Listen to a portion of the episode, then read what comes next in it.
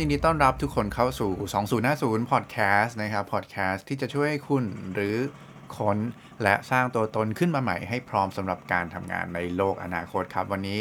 ทุกคนอยู่กับเทมส์เหมือนเดิมนะครับ เจ้าของ Facebook Fanpage ติ้งต่างบายเทมแล้วก็ 2050 Podcast นี่นั่นเองนะครับ ก็วันนี้เรื่องที่เทมอยากจะเอามาเล่านะ มาชวนคุยกันในแง่ของ user experience เนี่ยนะครับหรือว่าการสร้างประสบการณ์อะไรสักอย่างให้กับลูกค้านะครับไม่ว่าจะเป็นการอะไรล่ะสร้าง service จริง ๆ แบบออฟไลน์นะครับหรือว่าการสร้างความมีส่วนร่วมนะหรือว่าการสร้าง user experience นะครับการสร้าง interface ที่มันอยู่ในตัวแอปพลิเคชันก็แล้วแต่นะครับ เรื่องนี้เนี่ยจะสามารถ เป็นเทคนิคละกันที่เอาไปใช้นะครับ ในการที่จะสร้างประสบการณ์เนี่ยให้ลูกค้ามีความาติดหนึบนะมีส่วนร่วมกับมันได้มากยิ่งขึ้นนั่นเองนะครับ ก็จริงๆ เรื่องนี้เทมเรียนมาสักพักแล้วล่ะนะครับ นานพอสมควรแล้วนะเป็นเรื่องเกี่ยวกับ gamification นะครับ ก็คือ gamification เทมสรุปไวๆมันก็คือการเอาสิ่งที่มันอยู่ในเกมนะฮะ เกมที่เราเล่นกันจริงๆเลยในเกมคอมพิวเตอร์เนี่ยนะครับ เอาทฤษฎีเกม เอาเกมอิเลเมนต์ต่างๆเนี่ยนะครับ มาประยุกต์ใช้นะ กับสิ่งที่มันไม่ใช่เกมนะครับ เป็น non game context อ่า พูดแบบนี้ดีกว่านะครับ คือเอาสิ่งที่อยู่ในเกมที่เป็นเกมเนี่ยนะฮะ มาประยุกต์ใช้กับอ่า non game context เพื่อใช้ในการแก้ไขปัญหาบางอย่างในโลกความจริง เนี่ยครับนี่คือการเอา gamification มาใช้นะครับ ซึ่งสิ่งหนึ่งนะครับเวลาเรานึกถึงเวลาเราเล่นเกมคอมพิวเตอร์แล้วกันนะเทมว่าทุกคนน่าจะเคยเล่นนะครับ ถ้าเป็นคนหนึ่งที่ชอบเล่นเกมมากเลยนะฮะสมัยสมัยก่อนเนาะที่ยังมีพอมีเวลาเยอะๆนะครับเกมที่เราชอบเล่นจะเป็นเกมพวกอ่า Final Fantasy นะ ผมว่าทุกคนน่าจะเคยเล่นนะค รับ Final อ่า7 Final 8นะ แล้วก็ Final Final 9นะครับ เล่นถึงช่วงซีรีส์ซีรีส์ Final 9หลังจากนั้นหลังจากนั้นก็ไม่ค่อยได้เล่นแล้วนะครับ แล้วก็จะเป็นเกมพวกวางแผนการลบนะครับลบลอ่า strategy นะครับ ก็เช่นอะไรอะ StarCraft นะ Battle Realm นะครับโหชื่อโบราณมากเลยนะฮะถ้าถ้าใครรู้นะครับ Warcraft ใช่ไหม Command and Conquer อะไรอย่างเงี้ยนะครับ ก็จะเล่นเกมประเภทเนี้ย นะเยอะมาก รวมถึงพวก Football Manager โดย FM นะครับ CM อะไรประมาณนี้นะ ก็เป็นเกมแนวแบบวางแผนแนว strategy นะครับ ก็เลยทำให้ตัวเองคนพบว่าเออเราเนี่ยชอบอะไรที่มันเป็นเชิงการวางแผนการคิดแบบเป็นกลยุทธ์นะ การแบบโอ้โหโต้ตีกลับนะครับการลบกันอะไรประมาณนี้นะครับ ก็เป็นสิ่งที่นำมาใช้ประโยชน์ตอนโตได้นะทีนี้เล่าถึงเกมพวกนี้มาตั้งสักพักหนึ่งแล้วนะฮะมัน ต้องการจะบอกอะไรนะครับ คือต้องการจะบอกว่าไอ้เกมพวกนี้จริงๆแล้วเราอาจจะไม่ได้สังเกตนะครับ แต่ว่าเวลาเราเล่นเกมเหล่านี้นะครับ มันจะมีอิเลเมนที่มันอยู่ในเกมเนี่ยอยู่เต็มไปหมดเลยนะฮะที่ทำให้เรามีความเขาเรียกอะไรล่ะติดอยู่กับมันนะอยากจะเล่นมันโอ้โหเล่นได้ทั้งวันทั้งคืนเลยนะครับ หรือว่าเกมอย่างพวกอะไรอะ Ragnarok ใช่ไหมออนไลน์นะครับ หรือว่าอะไรอะ เออผมไม่แน่ใจมันมีอะไรบ้างเนาะช่วงเนี้ยนะครับเห็นมี Among Us Among Us อะไรเงี้ยนะครับที่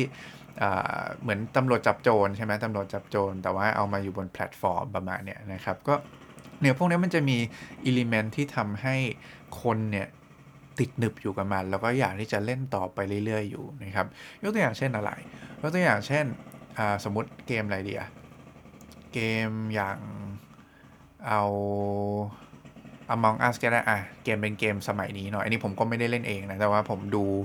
น้องๆที่ทำงานผมเล่นกันนะครับ แล้วก็ใน YouTube ก็จะมีคนที่เขามาแคสเกมเนี่ยเออเวลาแบบเราเหนื่อยๆ แล้วก็เปิดไล่ๆดูไปเลย มันก็จะมีพวกเนี้ยโผล่ขึ้นมาให้ดูมากอย่าง Among Us อย่างเงี้ยนะครับ ก็จะมีการแข่งขันอ่าใช่ไหมมีการเป็น competition เกิดขึ้นนะครับ มีการให้เกิดเขาเรียกอะไร social connection ก็คือมีหลังจากที่ จบตาใช่ไหมมีใครคนหนึ่งตายมี report นี้ใช่ไหมครับ ก็จะต้องเกิด social connection ก็คือมีการมา discuss กันนะครับ มีการมา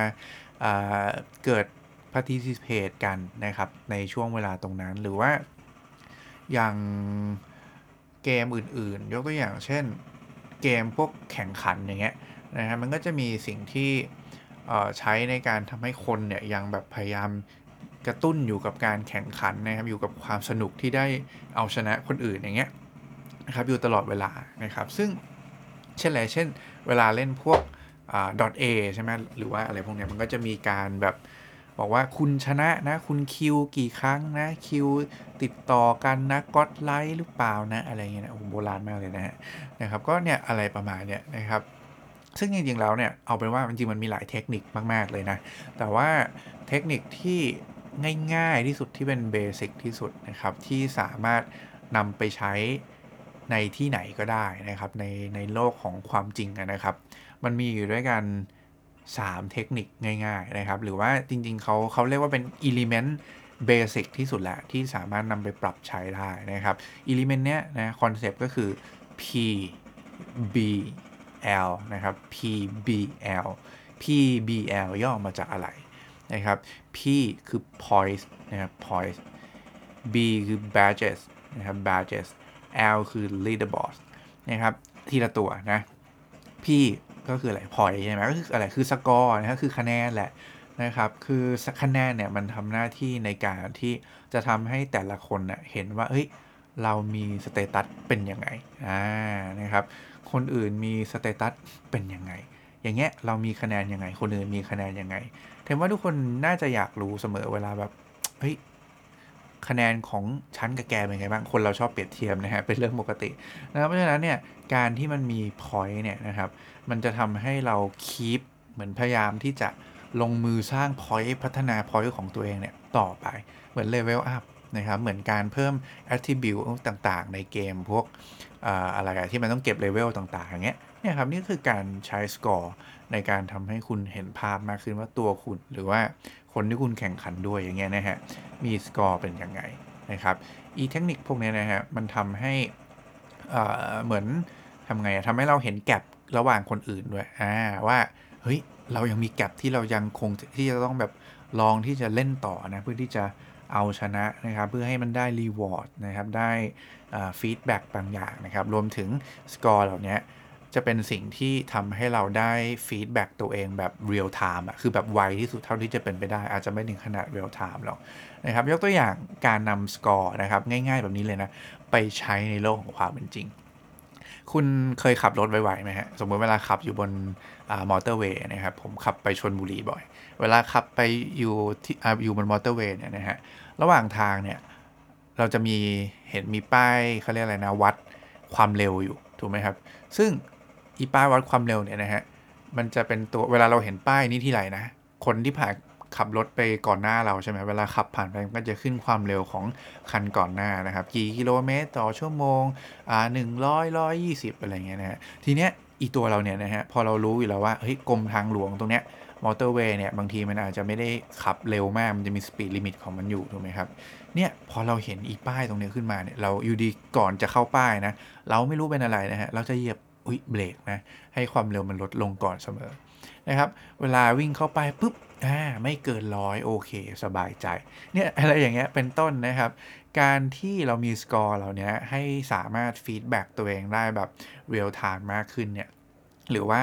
ทำให้คนรู้จักอ่า point หรือสกอร์ของตัวเองในขณะนั้นได้เนี่ยมันจะเป็นตัวช่วยบ่งชี้สถานะ นะครับรวมถึงเป็นตัวควบคุมพฤติกรรมบางอย่าง ที่ทำให้เขาเห็นว่าเขาควรจะต้องปฏิบัติอย่างไรต่อไปดีนะครับ นี่ก็เป็นตัวอย่างอันหนึ่งนะครับ หรือว่าอีกอันนึงก็อย่างเช่นเเวลาเรา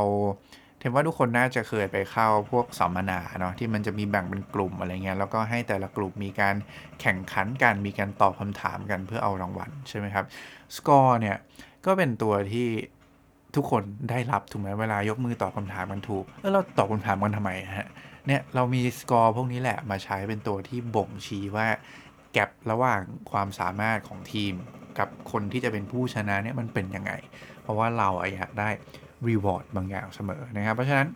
กลับมาที่เรื่อง point เนาะ point เหล่านี้แหละก็จะเป็นตัวที่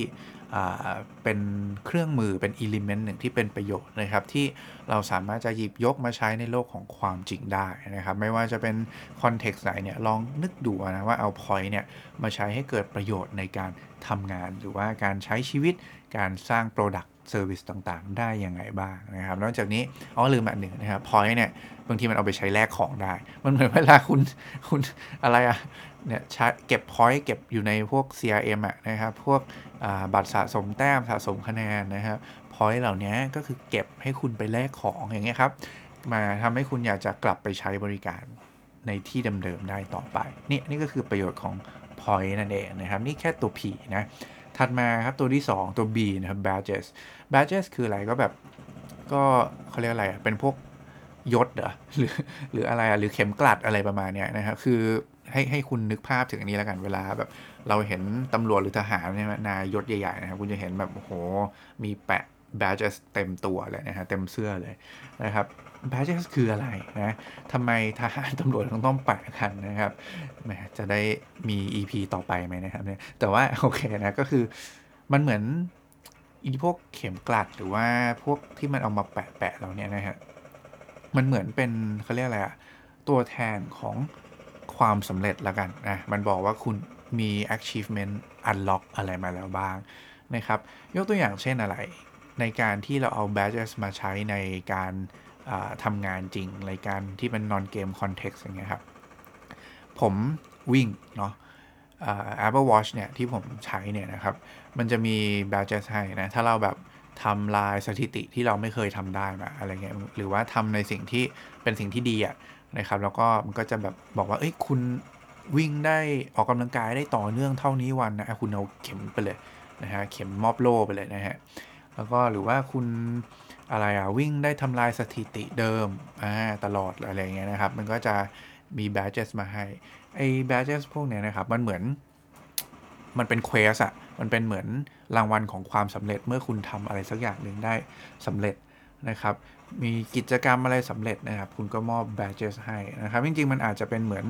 reward ประเภทหนึ่งนะ แต่ว่ามันเป็น reward ที่มันเป็นแบบเสมือนน่ะนะ ซึ่ง badges เนี่ยมันเป็น อของที่เราสามารถสร้างขึ้นมาเองได้นะครับ เราสร้างสไตล์สร้างดีไซน์ทำอะไรให้มันเป็น customize ให้มันดูแล้วมีความเฉพาะเจาะจงเหมาะกับรูปแบบของสิ่งที่เราจะนำไปใช้ได้นะครับ แล้วก็ไอ้ badges ตัวนี้เนี่ย ถ้าเราอยู่ในองค์กรนะครับอยู่ในวงการที่ให้ความ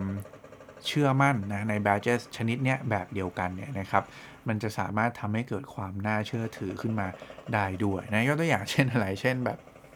สมมติคุณเล่นเกมแล้วกันนะ แล้วอีคนที่ไปเล่นเกมกับคุณเนี่ย มันบอกว่ามัน เอ้ย มันมียศแบบว่าปราบบอสตัวนี้มาได้แล้วเนี่ยนะฮะ คุณก็อาจจะโอ้เอ้ย เวลาไปสู้กับบอสตัวอื่นเนี่ย เราน่าจะตามอันนี้ไปด้วย หรือขอมาอยู่กลุ่มนี้ด้วย เพราะว่าอะไร เพราะมันดูมีความ น่าเชื่อถือมันมี badges บางอย่างอยู่กับตัวนะครับหรือว่าในโลกแห่งความเป็นจริงแล้วกันนะครับ มันจะมีแพลตฟอร์มตัวหนึ่งนะชื่อว่า open badges นะครับ .org นะครับก็เป็นแพลตฟอร์มที่เอาไว้ให้คนเรียนเนี่ยเป็นนักเรียนที่อยู่ในในในในโลกออนไลน์เนี่ยนะฮะเขาเก็บ badges จากคอร์สออนไลน์ต่างๆนะครับแล้วก็สะสมไว้เอาไปเป็น credentials ในการ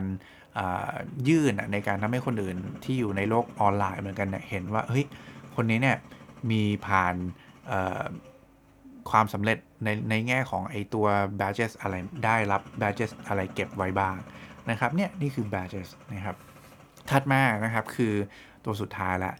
leaderboard นะครับ leaderboard คืออะไรคือตารางภาษาไทยคืออะไรคือตารางที่เอาตารางลำดับอะเออเหมือนเวลาคุณดูบอลเนี่ย เนี่ยมันก็จะมีตารางลำดับนะครับที่เห็นอันดับในการแข่งขันอยู่นะครับ leaderboard นะครับทำหน้าที่ในการที่จะทำให้คุณเห็นอันดับในการแข่งขันนะครับว่าคุณอยู่ในอันดับที่เท่าไหร่นะครับ โดยที่เห็นง่ายๆ ไม่ต้องมานั่งคิดเทียบเองอะไรเงี้ยนะฮะ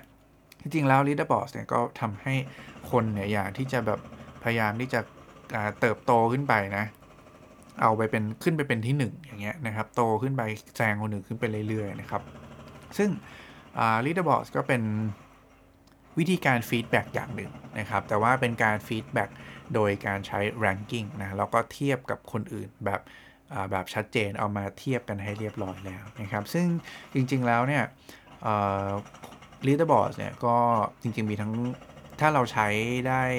ไม่ถูกกับ บริบทเนี่ยนะครับหรือว่าในในสถานะที่มัน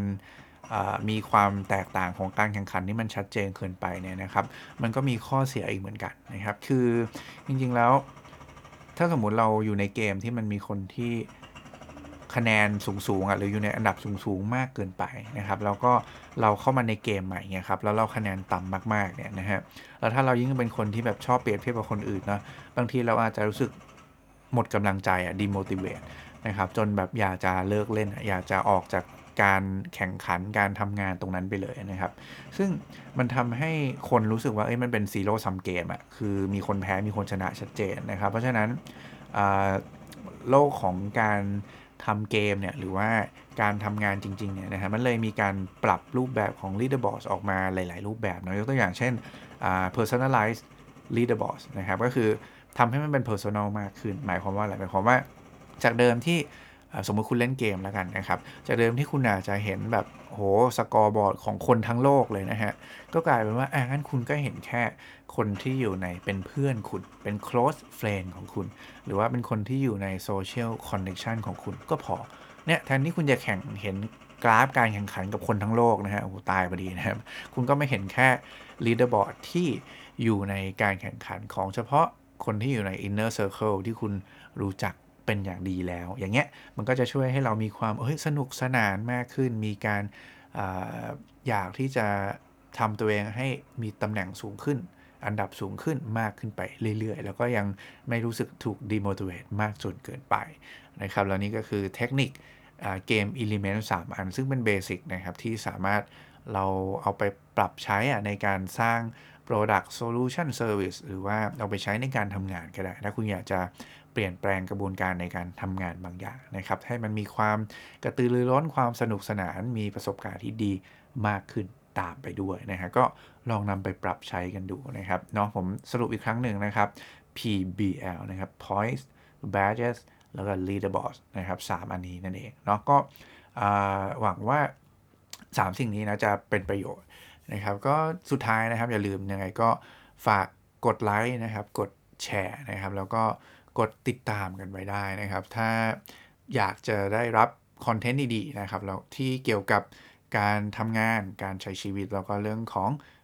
เทคโนโลยีนะครับคอนเซปต์ในการออกแบบอนาคตนะครับเรื่องของอินโนเวชันต่างๆเนี่ยนะครับมาเล่าให้กับเพื่อนๆฟังบ่อยๆนั่นเองนะครับก็